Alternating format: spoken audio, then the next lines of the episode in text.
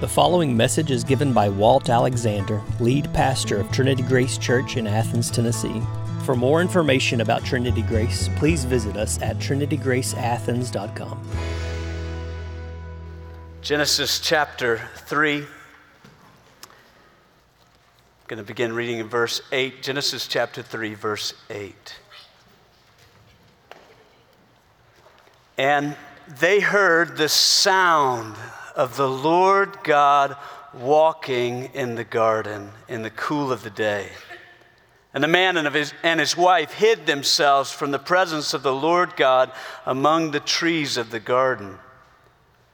But the Lord God called to the man and said to him, Where are you? And he said, I heard the sound of you in the garden, and I was afraid because I was naked and I hid myself. And he said, Who told you that you were naked? Have you eaten of the tree of which I commanded you not to eat? The man said, The woman whom you gave to be with me, she gave me fruit and I ate. Then the Lord God said to the woman, What is this that you have done? And the woman said, The serpent deceived me, and I ate. The Lord God said to the serpent, Because you have done this, cursed are you above all livestock and above all beasts of the field. On your belly you shall go, and dust you shall eat all the days of your life. I will put enmity between you and the woman, and between your offspring and her offspring. He shall bruise your head, and you shall bruise his heel. To the woman, he said, I will surely multiply your pain and childbearing. In pain, you shall bring forth children. Your desire shall be contrary to your husband but he shall rule over you. To Adam, he said, Because you have listened to the voice of your wife and have eaten of the tree of which I commanded you, you shall not eat of it. Cursed is the ground because of you. In pain you shall eat of it all the days of your life. Thorns and thistles it shall bring forth for you and you shall eat the plants of the field. By the sweat of your face you shall eat bread till you return to the ground. For out of it you were taken, for you are dust, and to dust you shall return.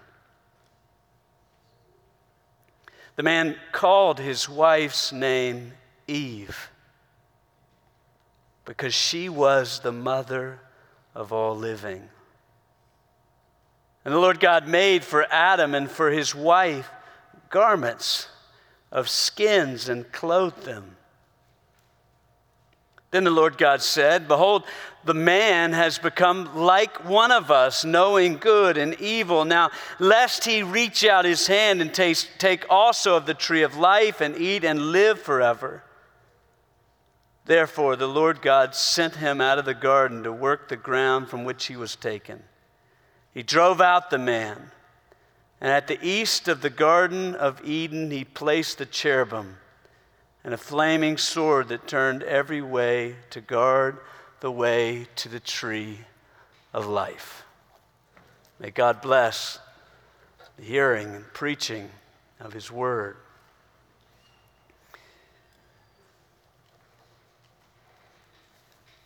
You know, we often wonder why do bad why do people do bad things? What drives badness, if we could say it that way? What, where does evil come from?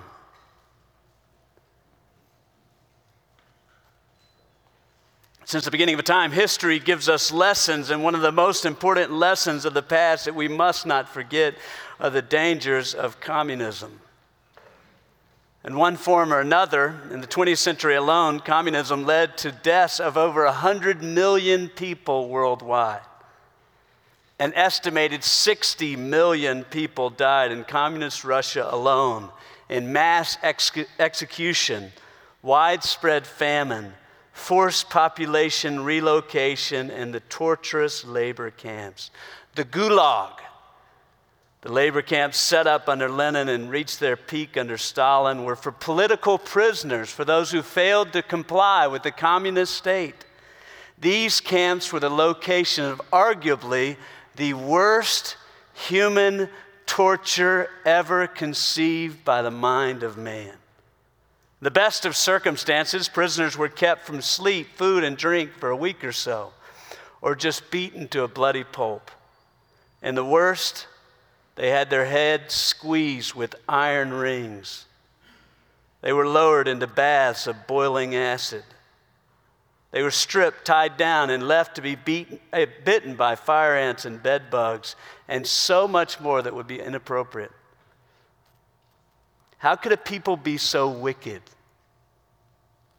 How could a people commit such heinous acts against their own people, against people created in the image of God? Was a young child growing up in communist Russia, Russia author Alexander Solzhenitsyn says a number of older folks used to say, Men have forgotten God. That's why all this happened. Near the end of his life, he says, I have, after passing through the gulag himself, I have spent over 50 years working on the history of our Russian Revolution.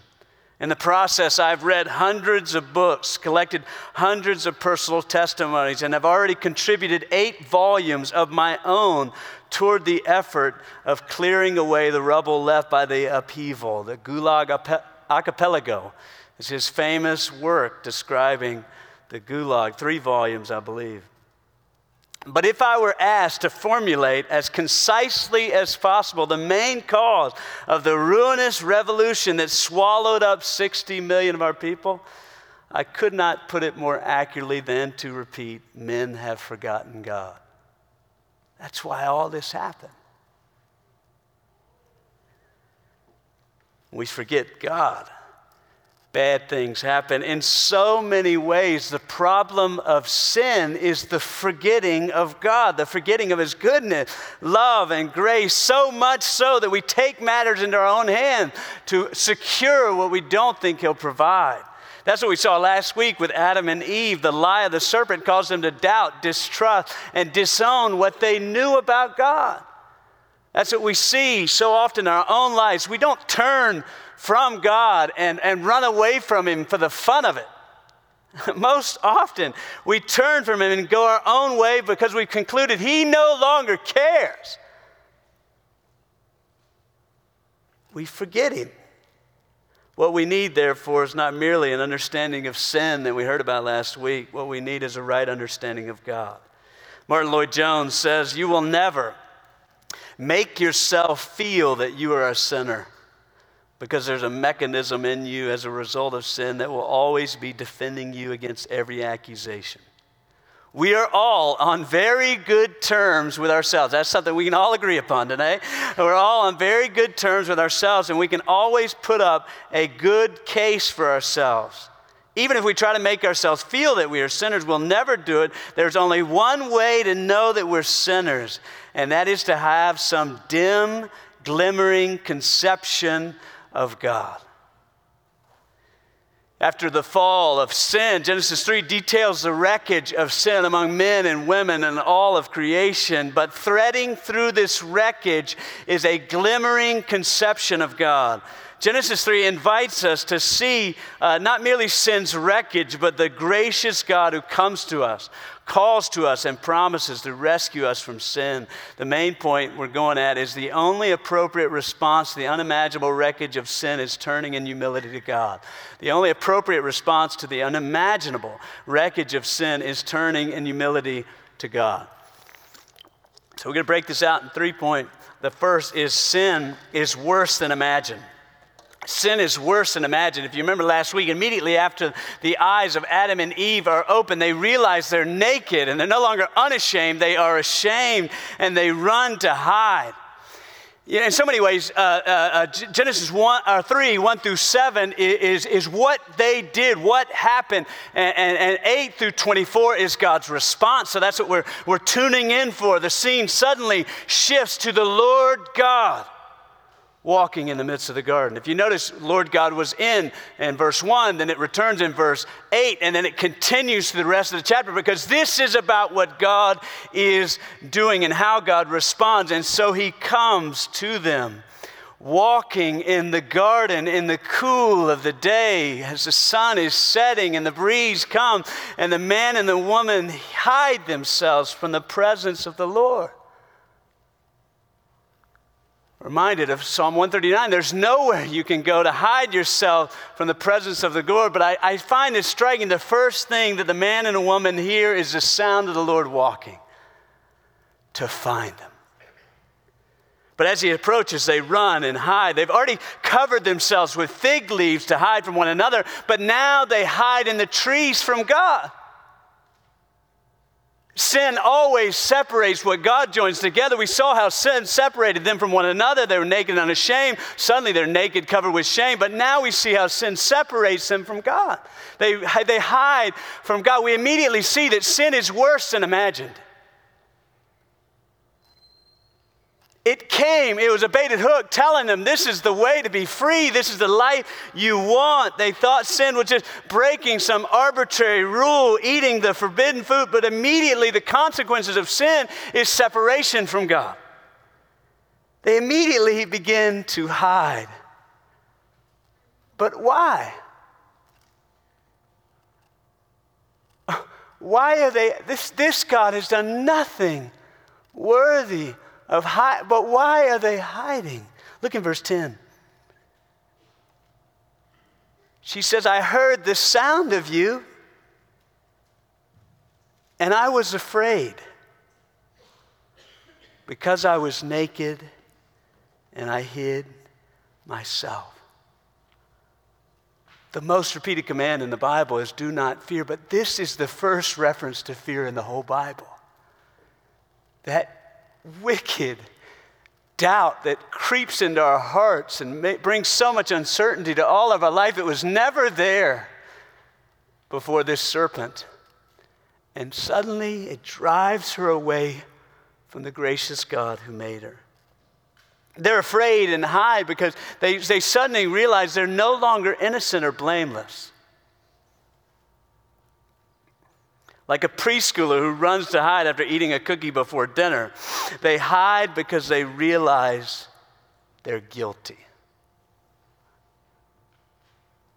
An invisible guilt that they never thought could invade has now intruded their relationship with God. They, they try to cover themselves with lies. I think that's what, what's going on in so many ways. The woman you gave me, uh, that she, she made me sin, and just making excuses like far too many men after him. Adam says, It was that woman, but in actuality, they're hiding because they're guilty. They, they know instinctively, because of the way God has made him, that the, the Lord dwells in unapproachable light. In him is no darkness at all. His eyes are too pure to look on evil or tolerate any wrongdoing. They know they don't belong in the presence of this God, but it wasn't always this way. They were created in the image of God to live in personal relationship with Him, to, to know Him, to commune with Him, to use their words, to relate to Him, to exalt Him, to celebrate Him. And yet, that relationship that was so precious, unlike any other creature made by the Lord God, is suddenly and completely lost. That's what's going on.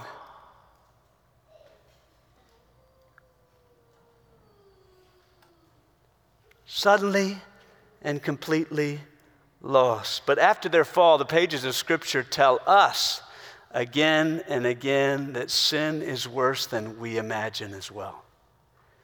We think of sin, as I said last week, as a little more than a misstep, mistake, or a missing of the mark, but these verse, verses alert us to the reality that from Adam we inherit guilt. Adam is the firstborn of our race, the human race. He is our father, he is our representative. when he sins, the guilt of his sin not only comes upon him, but upon the whole human race. That's the way the Bible describes it as our Father. Romans 5, look there with me. He says, just as sin came into the world through one man, that's Adam, and death through sin, so death spreads to all men because all sinned. Sin comes through one man, death spreads to all men because all sinned in him. John Piper helps us. The problem with the human race is not most deeply, therefore, that everybody does various kinds of sins. Those sins are real, they're huge, they're enough to condemn us. But the deepest problem is that behind all our depravity and all our guilt and all our sinning, there's a mysterious connection with Adam's whose sin became our sin and whose judgment became our judgment. What he's helping us to see is that our problem is therefore not most deeply that we sin, but that all who come after Adam stand guilty before God and in need of a mediator. Sin brings forth death. Death spreads to all mankind, as, as Paul says, 1 Corinthians 15. In Adam, all die. In Shakespeare's Lady Macbeth, after helping her husband with the murders of Duncan and Banquo, Lady, Lady Macbeth's mind breaks under the guilt and shame of what she's done. She sees spots of blood on her hands. She washes them constantly and cannot get it off. And she just says, Out! Damn spot! Who would have known that man could have so much blood? Well, the truth is, the human race stands right there with her.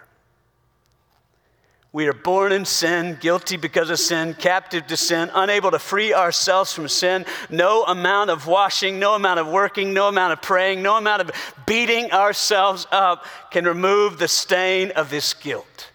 Sin is far worse than we can imagine.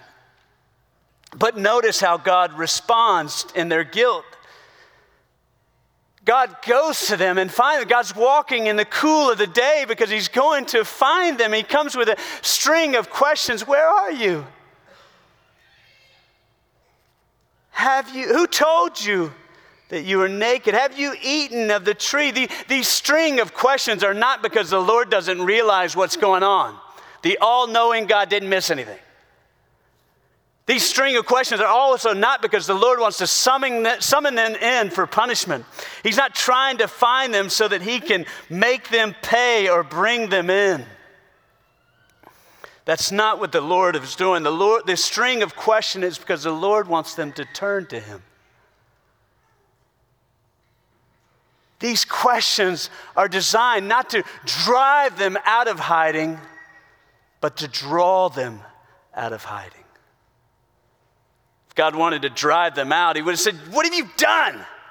Why did you eat the fruit? How in the world could you eat the fruit after all I've done? But God says, Where are you?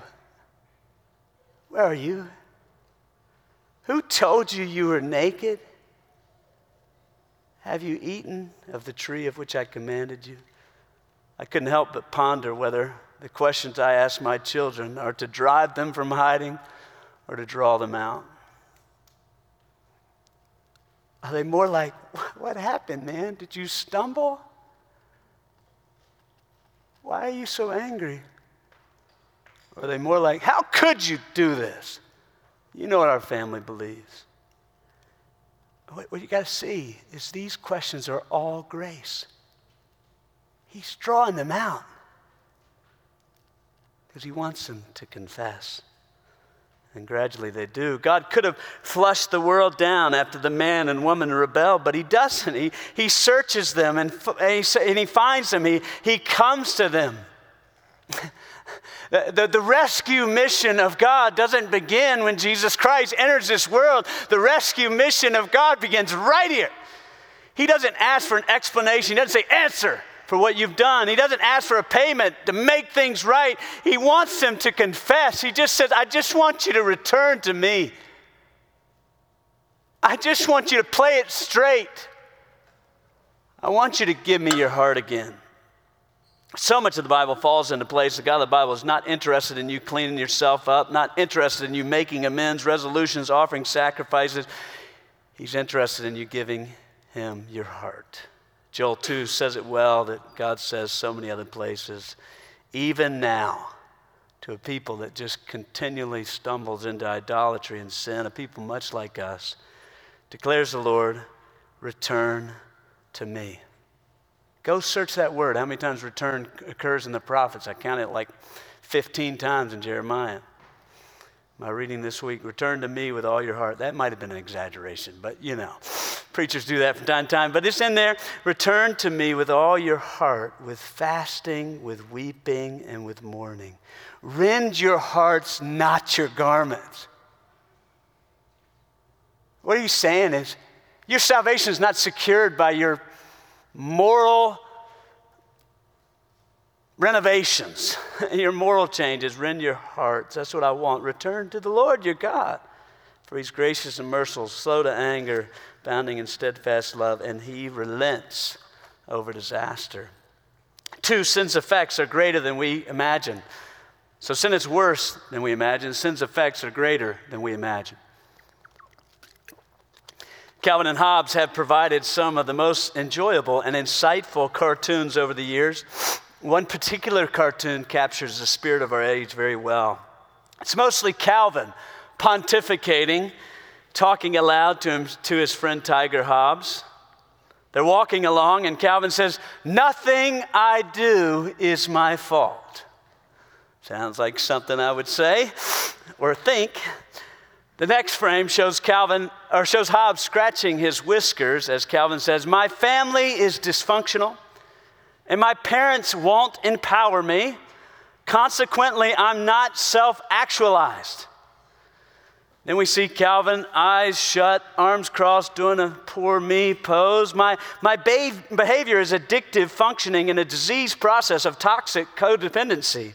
I need holistic healing and wellness before I'll accept any responsibility for my action. Hobbes responds, the tiger, one of us needs to stick his head in a bucket of ice water. the strip ends with Calvin saying, I love the culture of victimhood. Sadly, the comic strip is not too far off. The spirit of our age continually says what's wrong with the world is evil, disorder, mental health, environment, abuse, victimhood. So much so that after the murders in Nashville, two days later, we're talking about the victim who's really the perpetrator of these heinous evils. I'm not saying she didn't have a hard life or had something I'm not saying there's nothing hard for her, but she was the perpetrator, and we begin to praise her and protect her reputation. Genesis 3 includes nothing about victimhood, but it does carefully unpack the reality of sin's effects. They're greater than we can imagine. The scene shifts from the Lord God. So the Lord God is, is asking questions in 8 through 13, but in 14 through 19, the Lord God is speaking. Now, these are not commandments. The Lord's not saying, obey these commands. The Lord is stating the reality of the new world, the world post fall, the world under the shadow of the fall. And these verses unpack at least four effects of sin that are greater than imagined. First, conflict. The Lord curses the snake and the devil. 14 says, Cursed are you above all livestock. You're so crafty above all livestock. Well, cursed are you above all of them. On your belly you shall go, and dust you shall eat all the days of your life. Now, does, did snakes always crawl? That's the immediate question there. Uh, did they used to walk around? Who knows? But from now on, they crawl. Bowing and crawling in the dust is an act of humbling oneself because the snake sought to exalt itself above God. God curses the snake to crawl on his belly for the rest of his life to show humiliation for God, whether he wants to or not.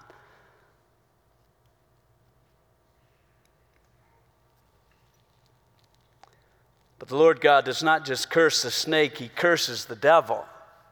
In verse 15, I'll put enmity, enmity between you and the woman, between your offspring and her offspring. Enmity, conflict. between the children of the woman and the children of the devil. Does this mean that, we're, that all human beings are like Indiana Jones who hate snakes? I think yes. I think that's woven into the way the world is. We should hate these creatures. But there's so much more going on here. Much like dark clouds gather before a coming storm, these words declare that hatred, hostility, and conflict between God's people and those who follow the evil one will continue from now on. What the Lord is saying, there's a battle between good and evil, light and darkness, the living God and the God of this world, which is the Satan from now on, the true, children of the woman are those who follow the Lord, but the children of the devil are those who turn against him. So much so that our Lord said in John 8, if you, if you, if you love me, you would follow me. You would hear my voice, but, but you don't love me and follow me because you are of your father, the devil. Devil, Ephesians 3, is the ringleader, the prince of the power of the air that is leading many astray and causing conflict with the people of God. Two, there, well, there's first conflict, there's also corruption. Sin brings about disordered desires. Sin brings about internal corruption. The marriage relationship is what we see immediately spoiled by this internal corruption. Look at verse 16b. He says, Your desire shall be contrary to your husband, and he shall rule over you. We, we, we have spoken several times throughout this series that there, there was an order that God established in the marriage relationship. So, this is a, a, change of the order, but, but showing a disorder in that ordered relationship where the husband is the head of the home and the wife is called to submit to him in appropriate ways, never in sin, da da da da. But, but it's showing immediately that the first thing that the serpent does is bring disorder into this relationship. This one flesh relationship. At her worst, the woman's desires will be contrary to her husband. Her desire will be to oppose him, undermine him, oust him, to usurp him as the head of the home. That's what that is talking about. Uh, Genesis 4 9, uses, or 4 7, uses the same word in reference to sin. And so we know this contrary desire is a sinful desire. At, her wor- at his worst, the man's desire will be to rule his wife. It's not a good rule spoken of here, but a controlling, mastering, dominating rule. The marriage relationship, once marked by love and order and unity, is suddenly marred by con- competition, disorder, and conflict. To love and cherish becomes to usurp and dominate. But where do these desires come from? This corruption comes from the heart. Sin is not dirt we need to wash off or a personality quirk we need to manage. It's inherited and ingrained corruption that traces through our heart. This truth is repeated throughout Scripture. The heart is deceitful above all things. Who can understand it? Jeremiah 17. And sin did my mother conceive me. Psalm 51. All have sinned and fall short of the glory of God. Romans 6. All are dead in trespasses and sins. Ephesians 2. Our Lord said, in one of the many conflict he had with the, the self righteous Pharisees, who said, You got to wash your hands before you eat at this table. The Lord says, It's not, it's not what goes in that defiles a man, it's what comes out. Which totally changes the understanding of the law. The law was not meant to, to merely reform the outward behavior, the law was meant to be a parable of what must happen to the heart. But they had stripped it from the grace of God and the demand for a reformed heart. And so Jesus confronts them and says, For from within, out of the heart of man, come evil thoughts, sexual immorality, theft, murder, adultery, coveting, wickedness, deceit, sensuality, evil, slander, pride, foolishness. That's what comes from your heart. All this means is it, as Sproul has helpfully said, we're not sinners because we sin, but we sin because we're sinners. The problem with humanity is not that we do various sins, we have a corrupt heart. All you have to do is have children, and you'll discover this. In our house, we had this little speaker that I think it's the first thing that we saw kind of the rebellion, maybe at the changing table. You say lay flat, and they start to arch their back and kick at you. Yeah, you know, there's an active heart in there. Uh, but I remember talking, they weren't allowed to touch the speaker. They weren't allowed to turn it on, unplug it, or I don't know, they had to force to unplug it, but like, don't go touch that speaker. And then, you know, you turn around for two seconds, they think they're so swift and sly, and they're calling to the speaker. You know, that's the way our hearts are. Give me a rule, it's like that sign of wet paint. I'm going to break it. The important thing we can do for our children is not to keep them safe and pure. It's a good way to create self righteous legalists. Most important thing we can do for our children is teach them about the corruption of their heart and their need for a Savior. J.C. Ryle, his book Holiness, helpfully says the fairest babe, maybe this is for some of our ladies that had a baby in the last couple of weeks, the fairest babe, the most beautiful babe that has entered life this year and become the sunbeam of the family is not as its mother perhaps fondly calls it, a little angel, a little innocent, but a little sinner. Alas, it lies smiling and crowing in its cradle. That little creature carries in its heart the seeds of every kind of wickedness. I think Ryle is wanting us to laugh a little bit at that. But he continues, of all the foolish things that parents say about their children, there is one worse than the common say, there's none worse than the common saying, my son has a good heart at the bottom. He's not what he ought to be, but he has fallen into bad hands. Public schools are bad places. The tutors neglect the boys, yet he has a good heart at the bottom. The truth, unhappily, is diametrically the other way. So, opposed to that, the first cause of all sin lies in the natural corruption of the boy's own heart and not in the school, not in the environment, which psychologists continually argue. The first cause is in the corruption of the boy's heart. pain enters the world. The fundamental way in which woman participates in the calling to, to fill the earth and subdue it is the bearing and raising of children, and that, that task becomes more painful. I will multiply your pain and childbearing. In pain, you shall bring forth children. Praise God for the epidural. What, what do you mean multiply? Well, we don't, we don't know how great childbirth was before. I know it's pretty intense now, but from, from uh, yeah, secondhand information. But, um, but life is painful. Life's painful for the man as well. Look in verse 16, because you listened to the voice of your wife and have eaten of the tree which I commanded you not. Cursed is the ground because of you. In pain you shall eat of it. Thorns and thistles, pointing to pain, it shall bring forth for you. By the sweat of your face you shall eat bread.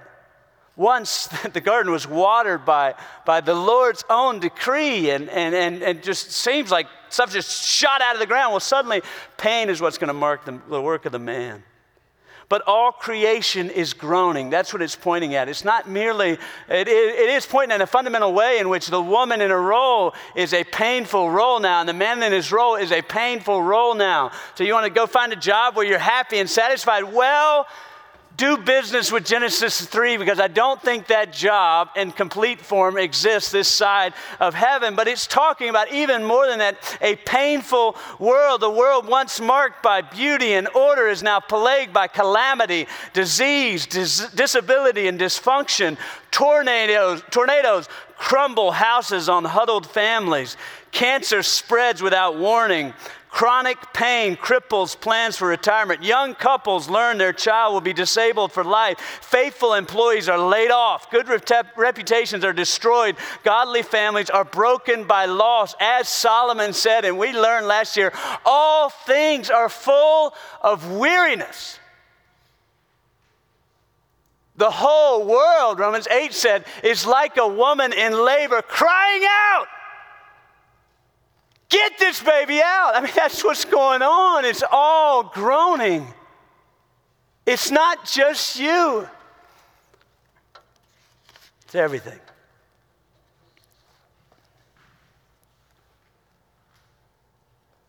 Death. Death. Look in verse 19.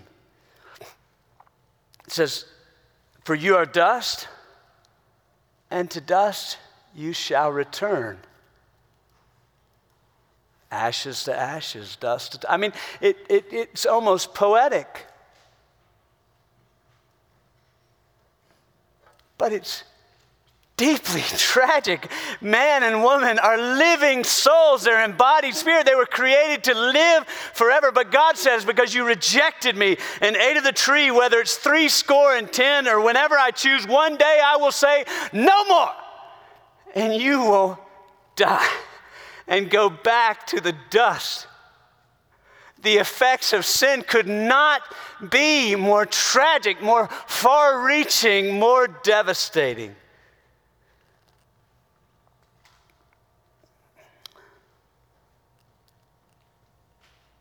Point three, but God's grace is better than imagined.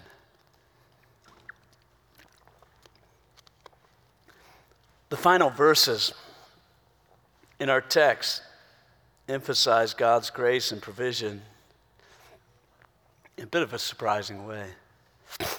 Look at, look at verse 20. The, the man called his wife Eve because she was the mother of all living. Now, Adam gave names to all the animals, as Dylan sang. And, and back in Genesis 2, God, God, man gave names to all the animals. But why does he wait to name Eve until after he learns of the effects of sin? I mean, first reading, this seems out of place. Why is this here? This chapter is all about the activity of God, but or this, this section, this chapter is all about the activity of God, but why suddenly does it talk about him naming her? I think it's an expression of faith. Adam knew he deserved to die immediately, but God is withholding judgment. God decided that life would continue for as long as he decides. And so Adam names her in faith wherever this is going, I'm going to live the life I'm given. Then the Lord makes clothes for them. Look at verse 21. And the Lord God made for Adam, for his wife, garments of skins and clothed them. They were covered with fig leaves that could not cover their nakedness and shame for long, but the Lord comes to them. The Lord cares for them. The Lord clothes them.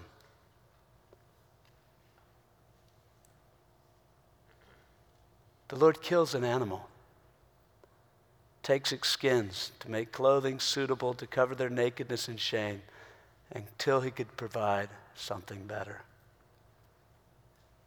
Lord drives a man out of the garden lest he try to reach for the tree of life and be struck down guards it with the cherubim. Next place we see them is in the Ark of the Covenant and the, and the Holy of Holies. Flaming sword to guard the way of the tree of life because Adam didn't guard it. Now, these, these verses reveal that God's grace is, is better than imagined. God does not immediately judge. That's what, that's what people say. Now, what, what's going on? He said, Surely you'll die if you eat of this tree. Well, what happened? They didn't immediately die. Well, God is being gracious. Like every sin demands a strike down, like Ananias and Sapphira, but God is withholding judgment. God continues to care for them and provide them. God drives them from the garden to protect them. God's grace is better than imagined, but these verses show us and whisper of how much better grace really is. Look at verse 15b. Actually, yeah, B. He says, talking to the serpent, he, well, let's go up a little bit. I will put enmity between you and the woman, and between your offspring, that's the offspring of the evil one, and her offspring, the offspring of the woman. He, this offspring, shall bruise your head, and you shall bruise his heel. There's something incredibly significant foretold in, the, this verse. From, from the woman will come a son who will bruise the head of the serpent.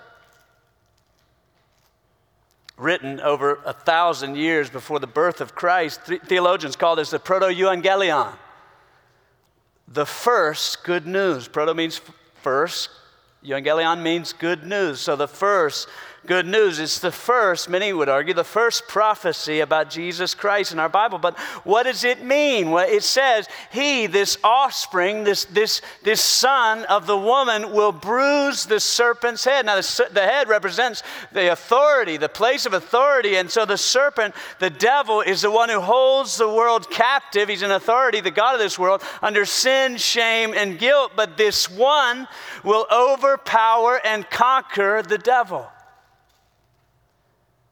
We're meant to see that, that, that, this conflict that's brought about between man and, and the devil is a conflict in which this one will enter in a most acute way. He will be tried and tempted by him in every way, yet will never sin in conquering me, but not, not merely avoiding sin. He will say, It is my food, as our Lord said, to, to do the will of him who sent me. He will love God with all his heart, soul, mind, and strength. He will not eat and take from that which is forbidden. He will love his neighbor as himself. He'll obey God perfectly in word, thought, and deed to the point of death. So he will the serpent's head. We know from Revelation 12 and 20 that this is a reference to our Lord Jesus Christ, but it also says the serpent will bruise, you shall bruise his heel. The serpent will bruise him. Whispered into this simple verse is the mystery of the gospel the Son, our Lord, will not merely conquer the devil by remaining sinless, he will conquer the devil by suffering for those who could not remain sinless. He will take upon himself the judge judgment of all who failed the temptation. The, the animal was killed to make clothing to cover the shame of Adam and Eve, but the Son of God must be killed to cover our shame. He will not merely obey, he must be bruised. I, what, I want to help you see what I believe is here is in this prophecy, in this prophecy, that he will bruise the, the, the serpent's head and the serpent will bruise his heel, and in the animal killed is, is the biblical principle of sacrificial love by substitution. So that is a major principle that runs through our Bible, this, this biblical principle of sacrificial love by, by, uh, by substitution. And this principle runs through our Bible and holds holds it together. And so, just like the animal is, is offered to provide clothing for Adam and Eve here, so too the ram is offered instead of Isaac on the mountain. And the Passover lamb is offered instead of the firstborn son of Egypt. On the day of the atonement, the goat is offered up instead of the people as they lay their hands on him and confess their sin over him. But most importantly, the greatest display of sacrificial love by substitution is in the death of Jesus Christ. What we're meant to see, this doctrine of substitution here, is that in order for sinners to be made right with God, in order for sinners to be kept served, kept secure forever, we need a substitutionary sacrifice. We need someone to stand between us and God. God is holy. God dwells in unapproachable light. His eyes are too pure to look on evil. God is a consuming fire. And we are born in sin, guilty to sin, captive uh, to sin, unable to free ourselves from sin, no ability to reach out to God. But in order for sinners to be made right with God, the wrath of God must be satisfied by someone Either the wrath of God remains on you and on me, as John 3 tells us, or the wrath of God will be poured out on a substitute, on a sacrifice, on one who stands in between, perfectly representing us and God, sinless in every way, so that he might stand as the sinless sacrifice. That one is none other than the Lord Jesus Christ. The mystery of the cross is a mystery of substitution, of sacrificial love by substitution. All we like sheep have gone astray, but the Lord has laid on him the iniquity of us all. Uh, 1 Peter 3 He himself bore our sins in his body on the tree so that we might die to sin and live to righteousness. So, what is contained in these verses, in this chapter, is the mystery of what God came to do. The mystery of this God who did not flush the world down, but he said, Where are you? Come out of hiding. Take this animal's skins. But another one's coming who will cover you forever. God so loved the world that he gave his only son. God so loved the world that he offered up his only son. God so loved the world that he sacrificed his only son. And mysteriously, as Isaiah 53, God tells us, God so loved the world that he crushed him The mystery of the cross is not a mystery of physical torture like the gulag. The mystery of the cross is a mystery of a God who poured out his wrath on one he delighted in from eternity.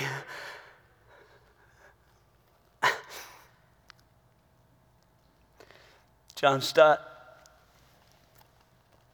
helpfully says the essence of sin is man substituting himself for God. Well, the essence of salvation is God substituting himself for man. Man asserts himself against God and puts himself where only God deserves to be.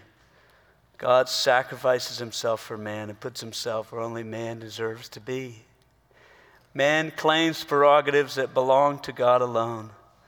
God accepts penalties that belong to man alone. God so loved the world, He gave His only Son, that whosoever believes in Him might not perish, but have eternal life. The only appropriate response to the wreckage, the unimaginable wreckage of sin, is turning in humility to Jesus Christ. That's the glimmering image of God we desperately need. What could restore us from the lie of the serpent is this God.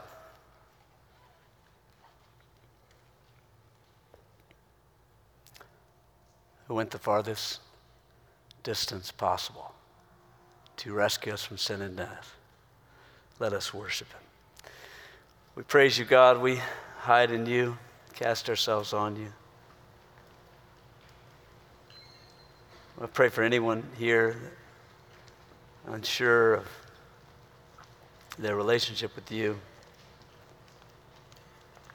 They hear through the words of the gospel and through this passage that God is coming to them in love. Thank you. On this side of Calvary, we can rejoice that you didn't offer another animal to clothe us temp- temporarily, but you've offered the sacrifice to end all sacrifices to, to clothe us eternally. So, Lord, we, we confess our trust again in Jesus Christ.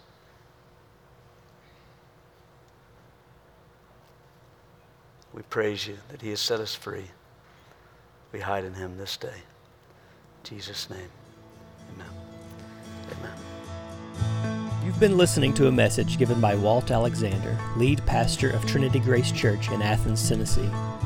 For more information about Trinity Grace, please visit us at trinitygraceathens.com.